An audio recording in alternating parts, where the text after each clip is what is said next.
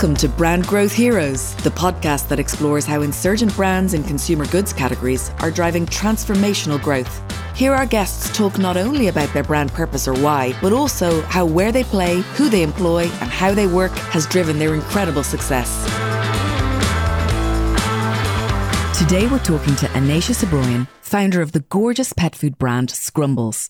Food for cats and dogs that's good for their gut and also good for the planet.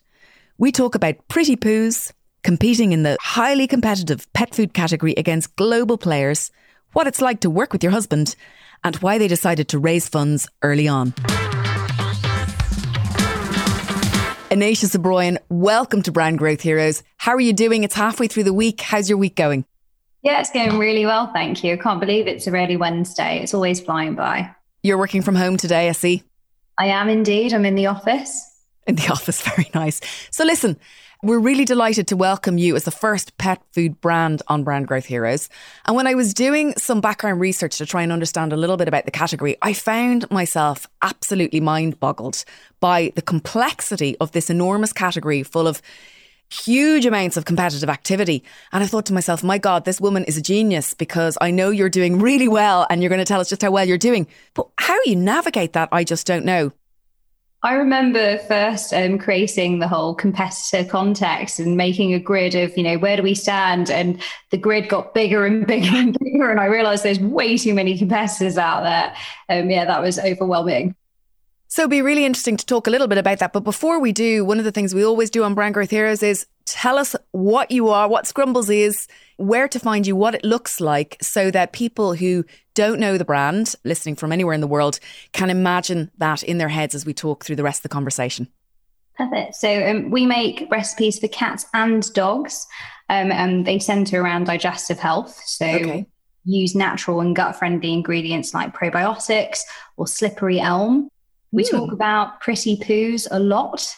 Parents have to inevitably pick up poo, um, and it's a really good tell of the health and well-being of your cat or your doggy. Right. Central to our brand um, is having a positive impact. So we became the second pet food brand to certify as a B Corp. Okay. And we also donate 1% of our sales to environmental causes as part of 1% for the planet. We strongly believe we talk about good health starts in the gut and good food shouldn't cost the earth. Those are our two form, founding beliefs. And that means not just in price positioning, obviously, um, more premium ingredients or environmental packaging has a higher cost. Otherwise, everybody would do it. But we focus on our price positioning so that we're a super premium pet food at a premium price point. And we take conscious decisions. So, whether that's manufacturing locally to reduce our food miles, using plastic free compostable packaging or recyclable packaging to avoid landfill. And we work very closely um, with the University of Bath, investing into life cycle assessments so that we have a really good understanding of our impact and we can make informed decisions to reduce that. And one of the things I was swatting up on was are people trying to reduce, and I don't want to go down into this rabbit hole, but just are people trying to reduce the amount of meat that their dogs or cats eat? And you've got an amazing set of explainers on your website, which, by the way, I love your website. It is really simple. Uh, there's so many very, very detailed and quite overwhelming websites out there for pet food. But you were saying on your website that you don't use red meat, you just use chicken and pescatarian and fish diets in order to be more sustainable, but still give the animal what they need. Is that right? Exactly. So our pets don't realize this, but Scrumbles is a pollo pescatarian friendly mm. company, um, which means pescatarian. Pollo, um, you know, poultry and yeah. um, fish because it's got a lower emission. We avoid things like dairy because you can find dairy in a lot of pet food, and that's okay. got an even higher pet um, emission environmental footprint than, say, things like chicken. But we also do look at plant based diets. So it's not good for your cats who are obligate carnivores, but for doggies, when it comes to treats, they can actually eat you know carrots and things like that. So we, after our life cycle assessment, developed a plant-based dental treat, which is mm-hmm. our number one selling product, and it oh really helps you minimize the you know your pet's paw print, as we like to call it. Okay, and I understand as well, a really interesting thing from the category data that people spend 50% of their spend on pet food is actually on treats, certainly in dogs. Particularly during the pandemic, we've become very generous treaters. Wow. Um, and I think that's partic- you know even more so true for the younger generation of pet parents. We tend to show our love in treats. So um, we talk about guilt-free snacking a lot and making guilt-free sure we give our pets low calories. So, two things I'm thinking there. I'm thinking less price sensitivity in treating your dog because of the higher emotional connection or the emotional burden or weight because you want your dog to be happy. Is that right? Yeah, definitely. So, tell us about Pretty Poos. And I know that Pretty Poos is where all this started for you, isn't it? Can you talk to us about competing on gut health and Pretty Poos and how all that came about and, and where that puts you in the category? Yeah, so um, I've always grown up with pets, and um, I had my doggy Smudge right after university. But when me and my husband moved in together, we wanted to get a pet baby together. So Aww. we rescued um, our little kitten Boo and had all sorts of problems with her. So some gory details I'll spare you from. Oh no, go on. We did no, but honestly, this is what this is about. Like, just go for it.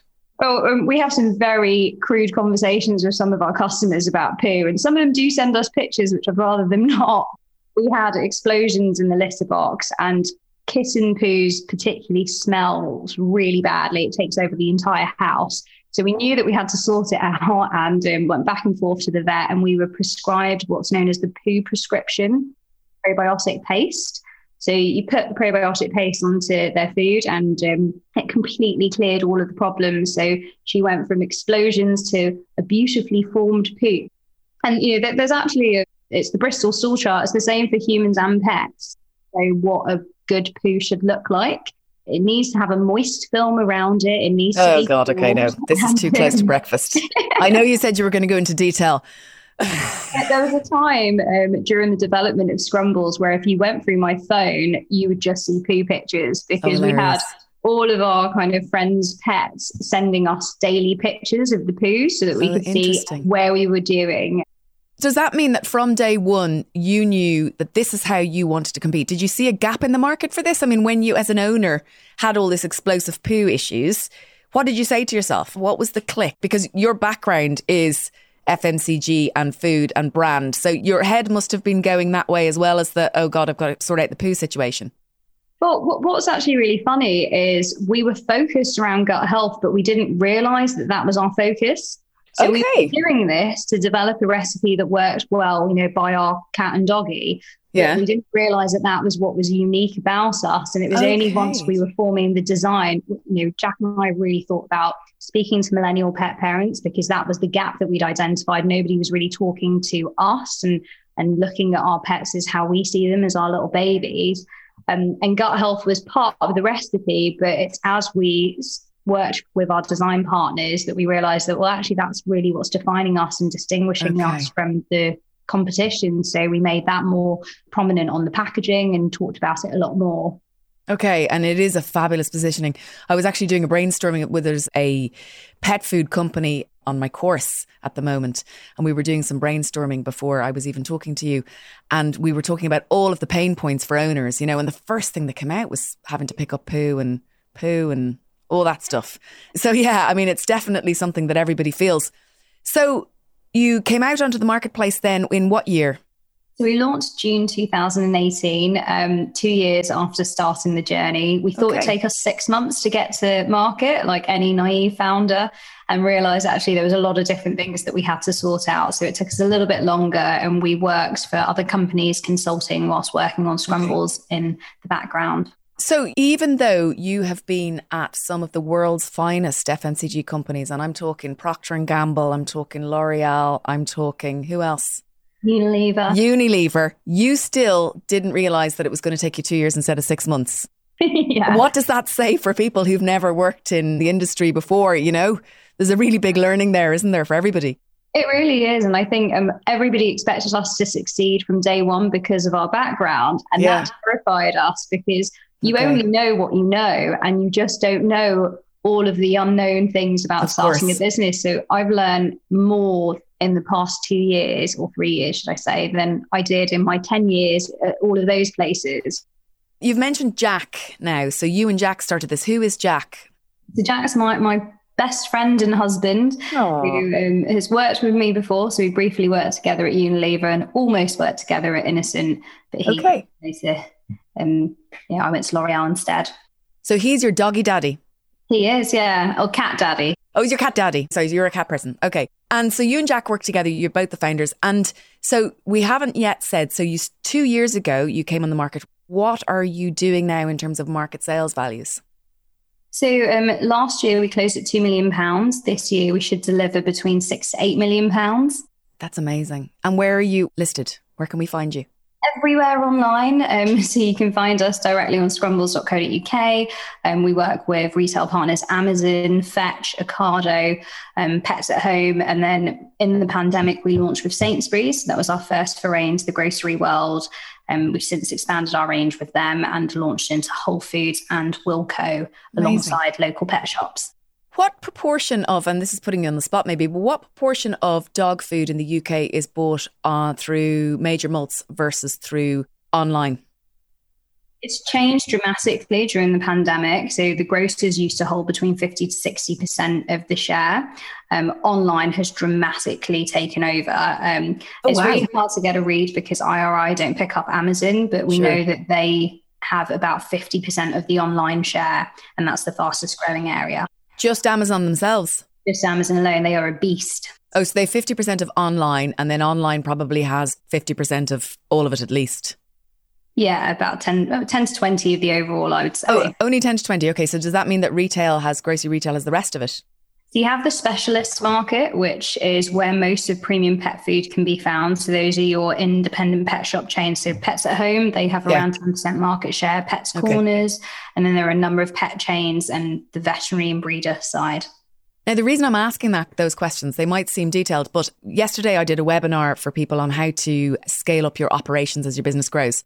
And one of the things we do when we're doing that exercise is we brainstorm all the buckets of jobs to be done. And then we brainstorm breaking those down. What are all the micro jobs to be done? And then we say, what are the skill sets and knowledge and capabilities required to do those jobs? And the reason I'm asking you those questions is I'm thinking, okay, if I was Anisha, what skill set and knowledge and capabilities do I need in my company in order to compete really well in those different channels? And then how do I allocate my resources accordingly? So have you had to learn how to sell online and how to sell to specialist stores, whereas before maybe you were in the grocery retail because of your big company experience? Or what have been your big learning opportunities and challenges? Yeah, so grocery's definitely always been the bread and butter of my career. It's where I feel most comfortable. Um, I've never sold directly before. So yeah. starting up the DC side of the business was a really hard learning, you know, how to get people to know that you exist. Um, I've learned a lot about SEO and, you know, I, I enjoy the geeky side of analysis. So I think that I've become quite good at it. So if you if you search those kind of purchase intent keywords, Scrumbles tends to be on the first page of Google for them, um, and we monitor it very closely. Amazon has been a fascinating retailer to watch. I remember when I started my career, it just didn't really exist, and now it's the big threat to all of the supermarkets. It's the you know really helpful for challenger brands to get a presence and, and make other brands notice them. I think that there's different ways of selling on Amazon. So anybody can start as a seller. Um, but for pet food, because the bulk of the weight of the product, the fees are actually really high. So you end up not making any money. So that was a blocker for us. And we had to work to drive a presence with our own website and go to all of the cat and dog shows across the country, which there are cat and dog shows every weekend before um, you know we could get in front of the buyer and say please invite us to the vendor central portal. It's one of those things, isn't it, with D2C that I'm learning as well, that it's a bit like how far do you want to go down the rabbit hole to understand each and every bit of it? Tell us a little bit about your team, you and Jack, and what you do. And at your team weekly meetings or monthly meetings, whatever, how do you prioritize where to put your focus? And we haven't even talked about the category segmentation yet, which I'd love to, but just talk to us a little bit about the team and how you prioritize your focus, given that there is so many new channels that you're getting to grips with, and a lot of the market isn't the future market potentially isn't in the major mults the way it used to be?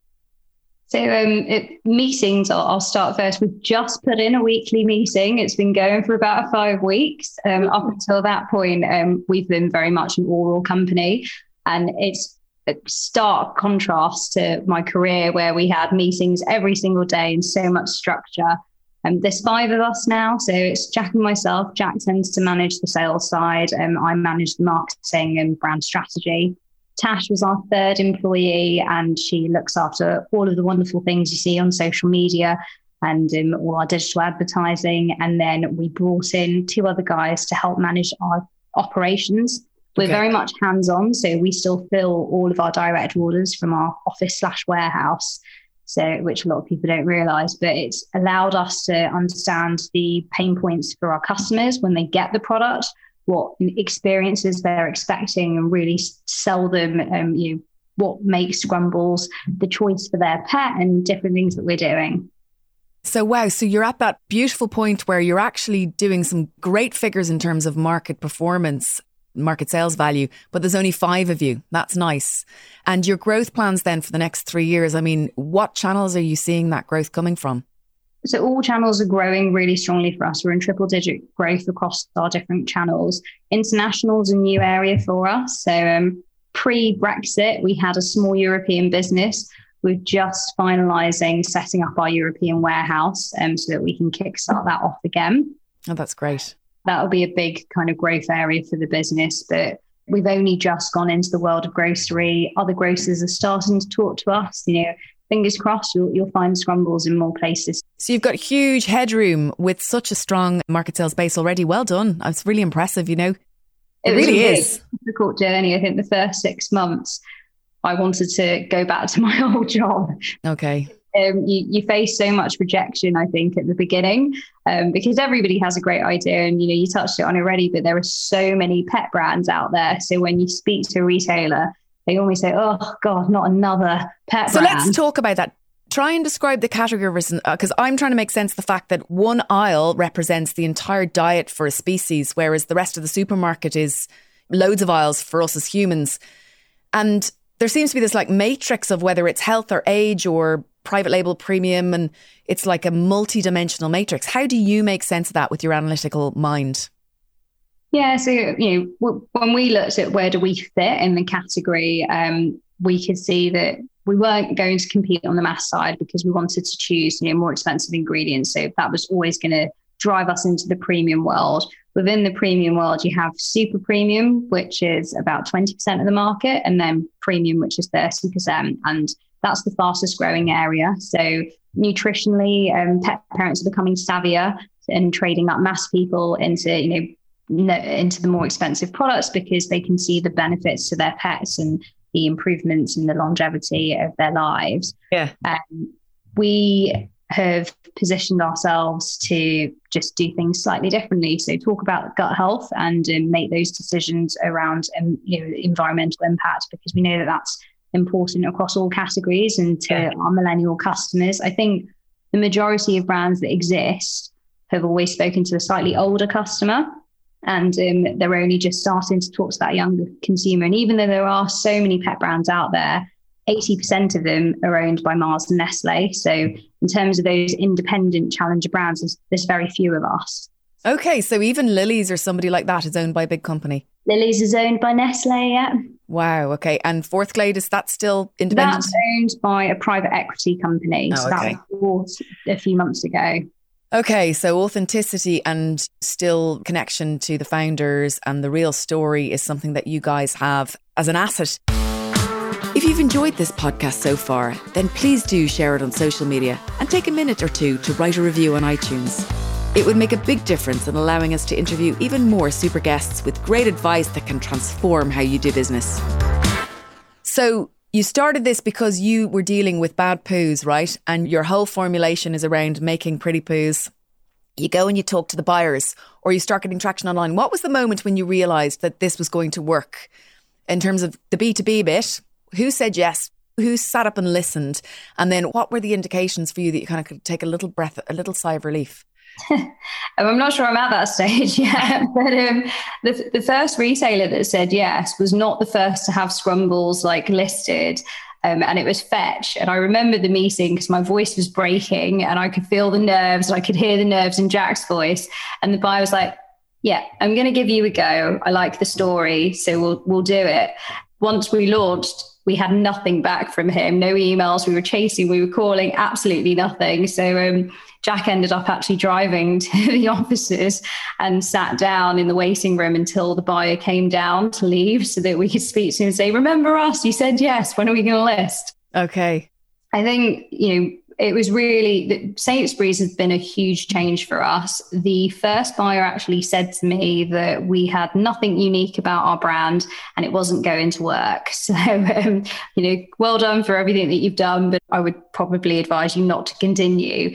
Um, and that was a hard, hard bit of feedback to take. Um, and like I said, is that not just a, a strategy, though? You know, is that not just a negotiation strategy? It was really harsh. And yeah, I can imagine.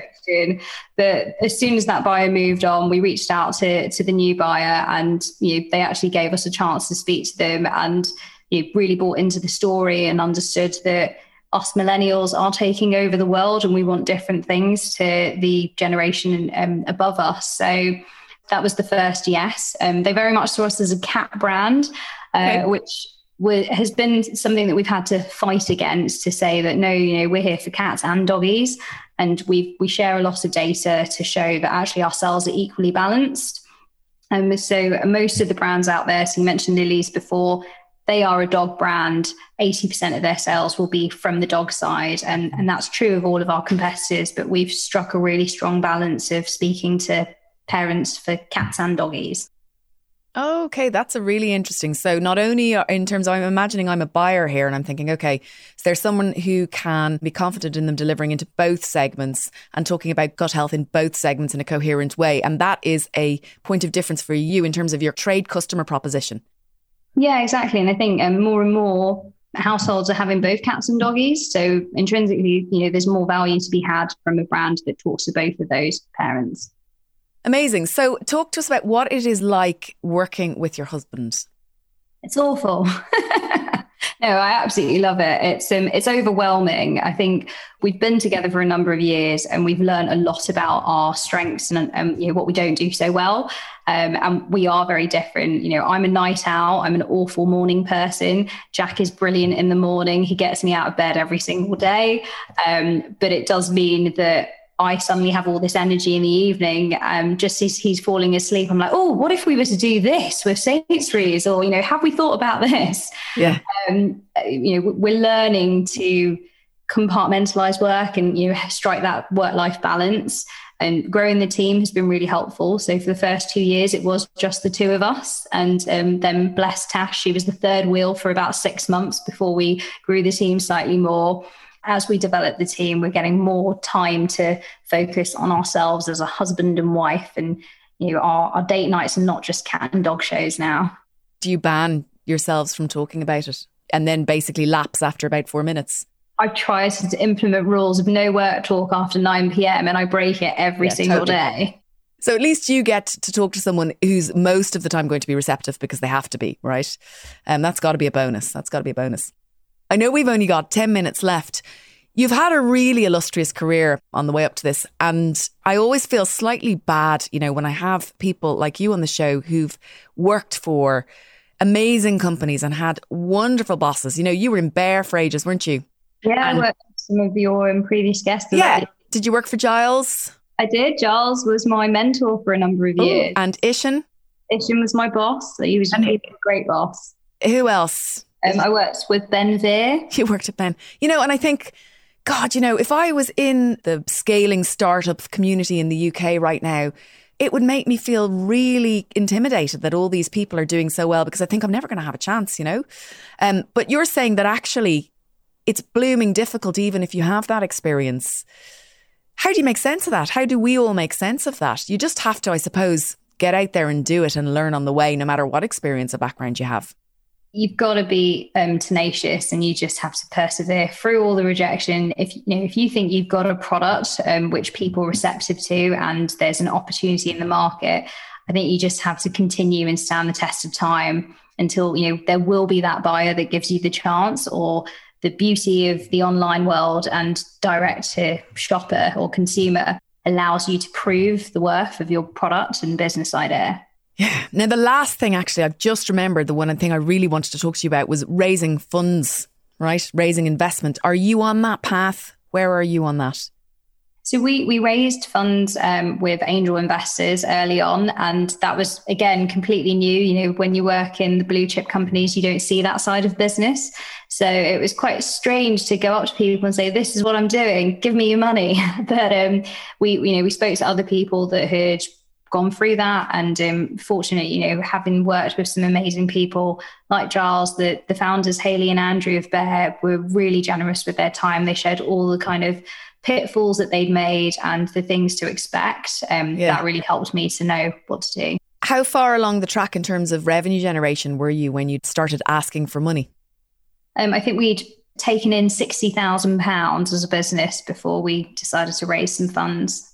So, what was the idea behind raising the funds at that point rather than just driving sales? And what were you going to do with that money rather than just driving sales and using gross margin to fund your activity? Well, unfortunately, um, one of the biggest mistakes we made, which was driven by our own um, experiences with our pets, was that we launched into dry pet food. So okay. that has the largest MOQs and um, it's got the biggest costs to bring that to market. So it, all of our funds that we required were to do with working capital as opposed to growing the brand and investing into marketing. So um, that forced us to raise funds. And we very quickly realized that launching dog treats or cat treats or wet food, much smaller MOQs, much easier to do. So we expanded our range to do that. So, can I ask a question? If you hadn't made that error, you know, learning that we all make learning mistakes on the way, if you hadn't had to order huge volumes because you were in dry food, would you have needed that money, that raising that investment for working capital, or would you have been able to do it without raising the funds? It's a really good question. If we'd started with, say, dog and cat treats, we would not have needed to raise funds for working capital. But it would have been a question of do we want to go even faster and do we want to raise funds yeah. into marketing? So it would just be a di- different set of circumstances. But we could have done it, you know, just by ourselves if we'd have started that way.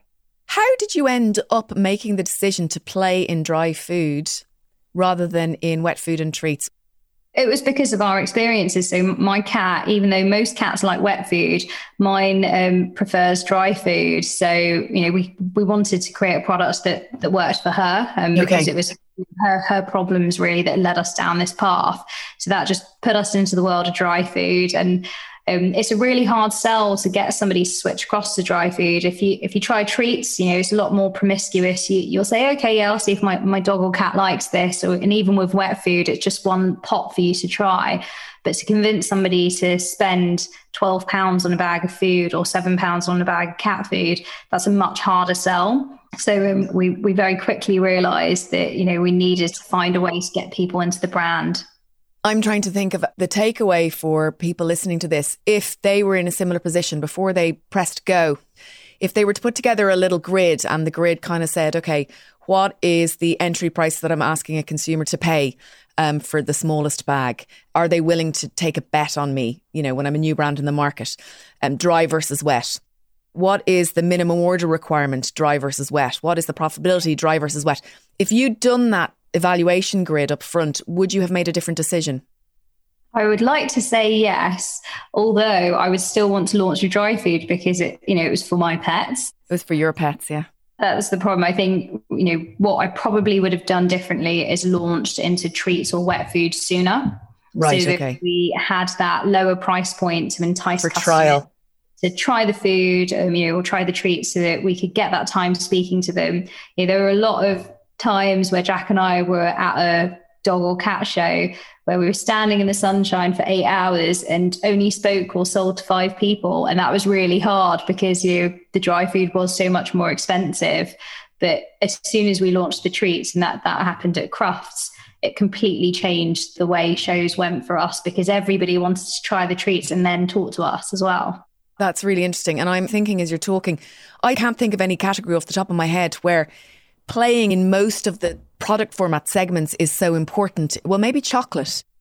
So think, for example, dairy, right? Yogurts. Okay. I don't necessarily have to play in all of the formats as a brand in order to touch all of the market or touch enough of the market, right? But in pet food, it seems really important that because some people are dry food feeders and some people are wet food feeders, that you kind of have to almost have a portfolio approach. Is that true in order to yeah, get some traction? And a lot of our customers like to mix it up. So they feed both dry and wet and they fall in love with the brand and they say, oh, you know, I feed dry food. When will you make a wet food for me? And, and, we've had that, you know, we track all of our customer requests and we've got a really nice panel of customers who will test all of the innovation. We let them decide what Ooh. should we bring out next. That's great because it gives us that validation that the product's going to work as well. Are listeners allowed to sign up for that or is that something you recruit for? well, we recruit on Instagram all the time. You recruit on Instagram. Okay, well, that's really good to know. So people can follow you on Instagram, follow Scrumbles on Instagram, and they can potentially become testers for your brand. Because I know most of the listeners do have pets and would love to try. Listen, that was just a wealth of learning for us. Thank you so much. Really appreciate you coming on today. I know it's 11 and you have a hard stop um, for one of your calls. Thank you so much, Anisha. Really appreciate it. Yeah, thank you for having me.